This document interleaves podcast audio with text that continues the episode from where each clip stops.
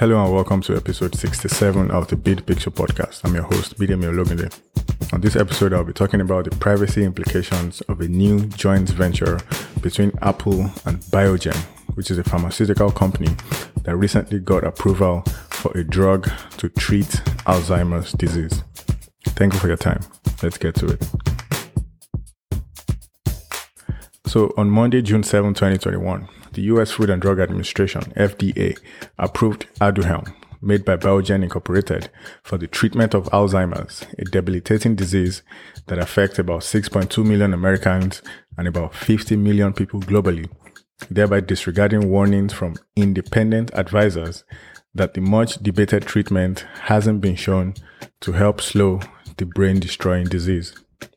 So the FDA approved the drug from Biogen based on study results showing it seemed reasonably likely to benefit Alzheimer's patients.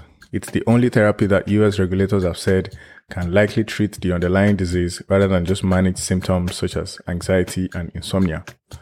The approval was the first of its kind against treating Alzheimer's in about two decades and the first of its kind to address cognitive decline linked to the condition. The decision was highly anticipated but also contentious because an independent expert panel convened by the FDA itself back in November 2020 found insufficient evidence of Aduhelm's benefits.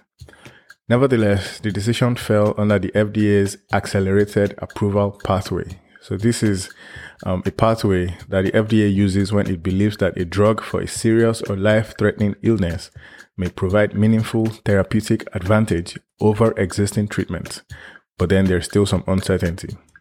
Accelerated approval can be based on the drug's effect on a surrogate endpoint that is reasonably likely to predict a clinical benefit to patients with a required post-approval trial to verify that the drug provides the expected clinical benefit. So this post-approval trial is going to come um, sometime in 2030 based on an FDA mandated requirement.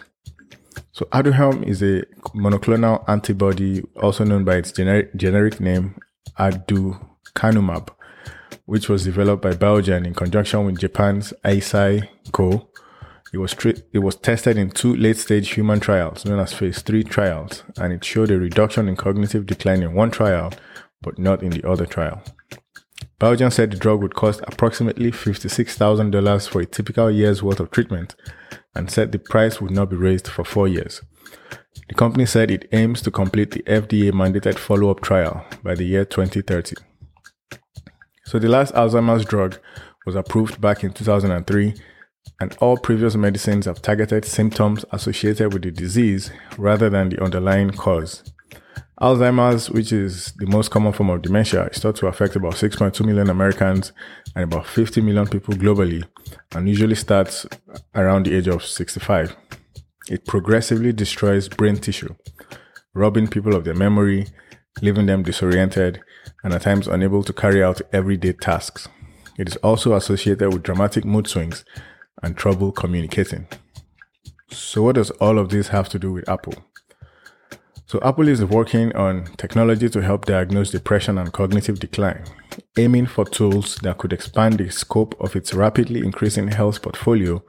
And we now know all of this based on people who are familiar with the matter, as well as through documents that have been reviewed by the Wall Street Journal.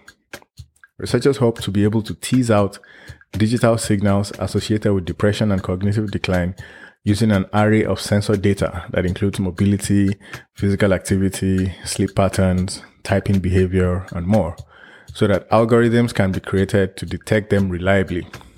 Apple's goal is that hopefully this project becomes the basis for unique features for its devices in the nearest future.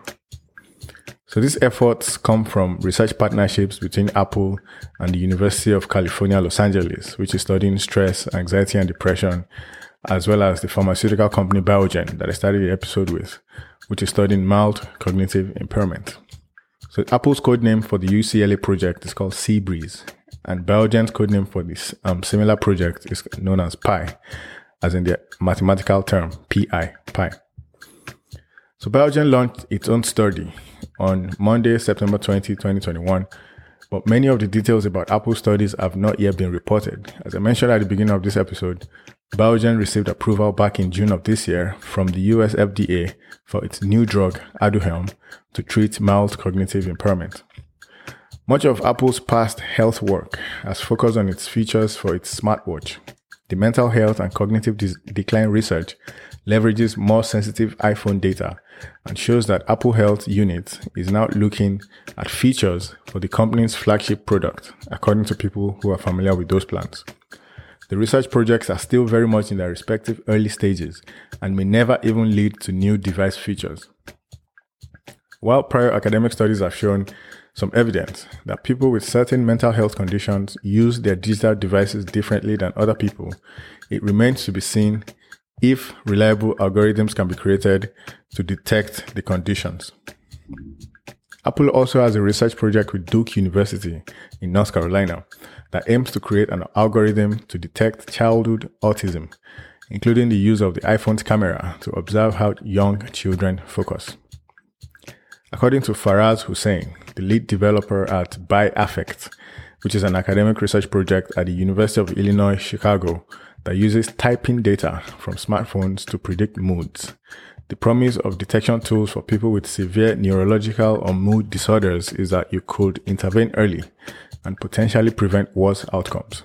It is the ability to peek inside how our mind is functioning instead of relying on self-reports that are often subjective, using digital exhaust from our daily lives that would otherwise be lost. End quote.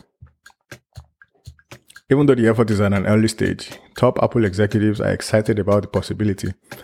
Apple Chief Operating Officer Jeff Williams, who oversees Apple's health unit, has spoken enthusiastically to employees about the company's potential to address surging rates of depression and anxiety, as well as other brain disorders. If they are successful, Apple and its partners could improve the detection of the conditions which affect tens of millions of people worldwide but the extent of user tracking that may be required for this effort could spark privacy concerns. To address these privacy concerns, Apple aims for algorithms that work on users' devices and do not send the data to Apple servers. Achieving its health ambitions could depend on consumers trusting Apple with sensitive data, further underlining why privacy is a business imperative for the company. The new research comes as Apple faces intense scrutiny over how it planned to access user data to warn authorities of child pornography, which raised new concerns about the company's commitment to privacy after years of successful battles against governments, including the US and others, who seek to access Apple customers' devices. Apple has said that privacy remains paramount, arguing that the anti child pornography initiative is meant to guard against intrusion while also combating the exploitation of children. However, earlier in September, Apple announced that it will take more time to collect input and make improvements before releasing that feature. According to Rock Health, which is a venture investment and advisory firm, several companies are chasing the opportunity in the broader digital behavioral health sector, where startups are on pace this year to nearly double the record $2.7 billion in financing that was raised in 2020. According to the Kaiser Family Foundation, the pandemic drove an increase in mental health related complaints. The percentage of adults reporting anxiety or depression related symptoms reached 41% in January, nearly quadruple the figure for early 2019. Mild cognitive impairment, which can develop into dementia, affect around 5.2 million Americans over 60 years old, according to the Alzheimer's Association. In the past, Apple has developed health features after working with researchers. For instance, work at Stanford University showed that its smartwatch could identify an irregular heart rhythm known as atrial fibrillation. Soon afterwards, Apple added a watch feature to do just that. UCLA has said in its research studying signs of stress, anxiety, and depression began with a pilot phase back in late 2020 to track Apple Watch and iPhone data from 150 people and will continue with the main phase tracking similar data um, for about 3,000 people this year. UCLA researchers will track data from the iPhone's video camera, keyboard and audio sensors, and data from the watch that are related to movement, vital signs, and sleep, according to the document and people familiar with the study. The data that may be used includes analysis of participants' facial expressions, how they speak, the pace and frequency of their walks, sleep patterns, and health and respiration rates. They may also measure the speed of their typing, the frequency of their typos, and the content of what they type, among other data points. Each bit of data could give researchers clues about device users' emotions, concentration, energy level, state of mind, and much more. To compare this data with other measures of stress, anxiety, and depression, the researchers are having participants complete questionnaires about how they feel. They are also looking at the amount of stress hormone cortisol in follicles of the participants' hair. If the research finds that any of the data correlates with relevant mental health conditions, the hope is to turn those signals into an app or feature that could warn people they might be at risk and then prompt them to seek care. So back in January, Biogen and Apple announced that they were collaborating on a study to use the iPhone and Apple Watch to track cognitive function over time and identify mild cognitive impairment, a condition that can develop into Alzheimer's. The two year study aims to follow about 20,000 participants, half of them at high risk of cognitive impairment, and will use device data in a similar way to the UCLA mental health research. The work follows a 2019 feasibility study that showed that 31 adults with cognitive impairment exhibited different behaviors on their Apple devices than healthy older adults. Biogen is collaborating on the study because it hopes it can help Apple develop an iPhone feature to detect mild cognitive impairment early and encourage relevant users to seek care earlier. The company will compare the data against standard tests of brain health, including traditional cognitive assessments and scans that track plaque buildup in the brain. So, to wrap up, as I mentioned earlier, the extent of user tracking that may be required to successfully carry out this ambitious project by Apple and Biogen could spark privacy concerns.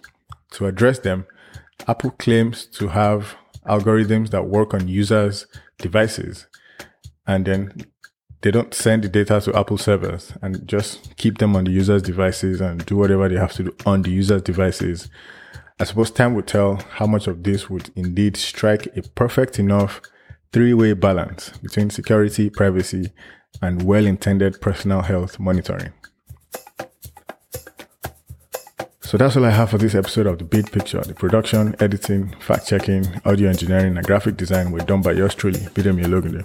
Please join me again on the next episode as I continue with a deep dive on cybersecurity topics, news, events, and incidents, and the lessons we can all learn from them for robust cyber threat intelligence and awareness in our daily lives. Make sure you follow, download, or subscribe to the Bid Picture podcast on Apple Podcast, Stitcher, Spotify, Amazon Music, Google Podcast, Pandora, TuneIn Radio, or anywhere you listen to podcasts. And please share the show with anyone that you think might benefit from it. For questions, comments, or any suggestions, please send an email to bidemi at thebidpicture.com. You can also get in touch on Twitter at bidpicture, as well as on the Clubhouse app at bid. Please remember to leave a review for the podcast if your platform allows you to do so. Thank you for your time. See you on the next episode. Bye for now.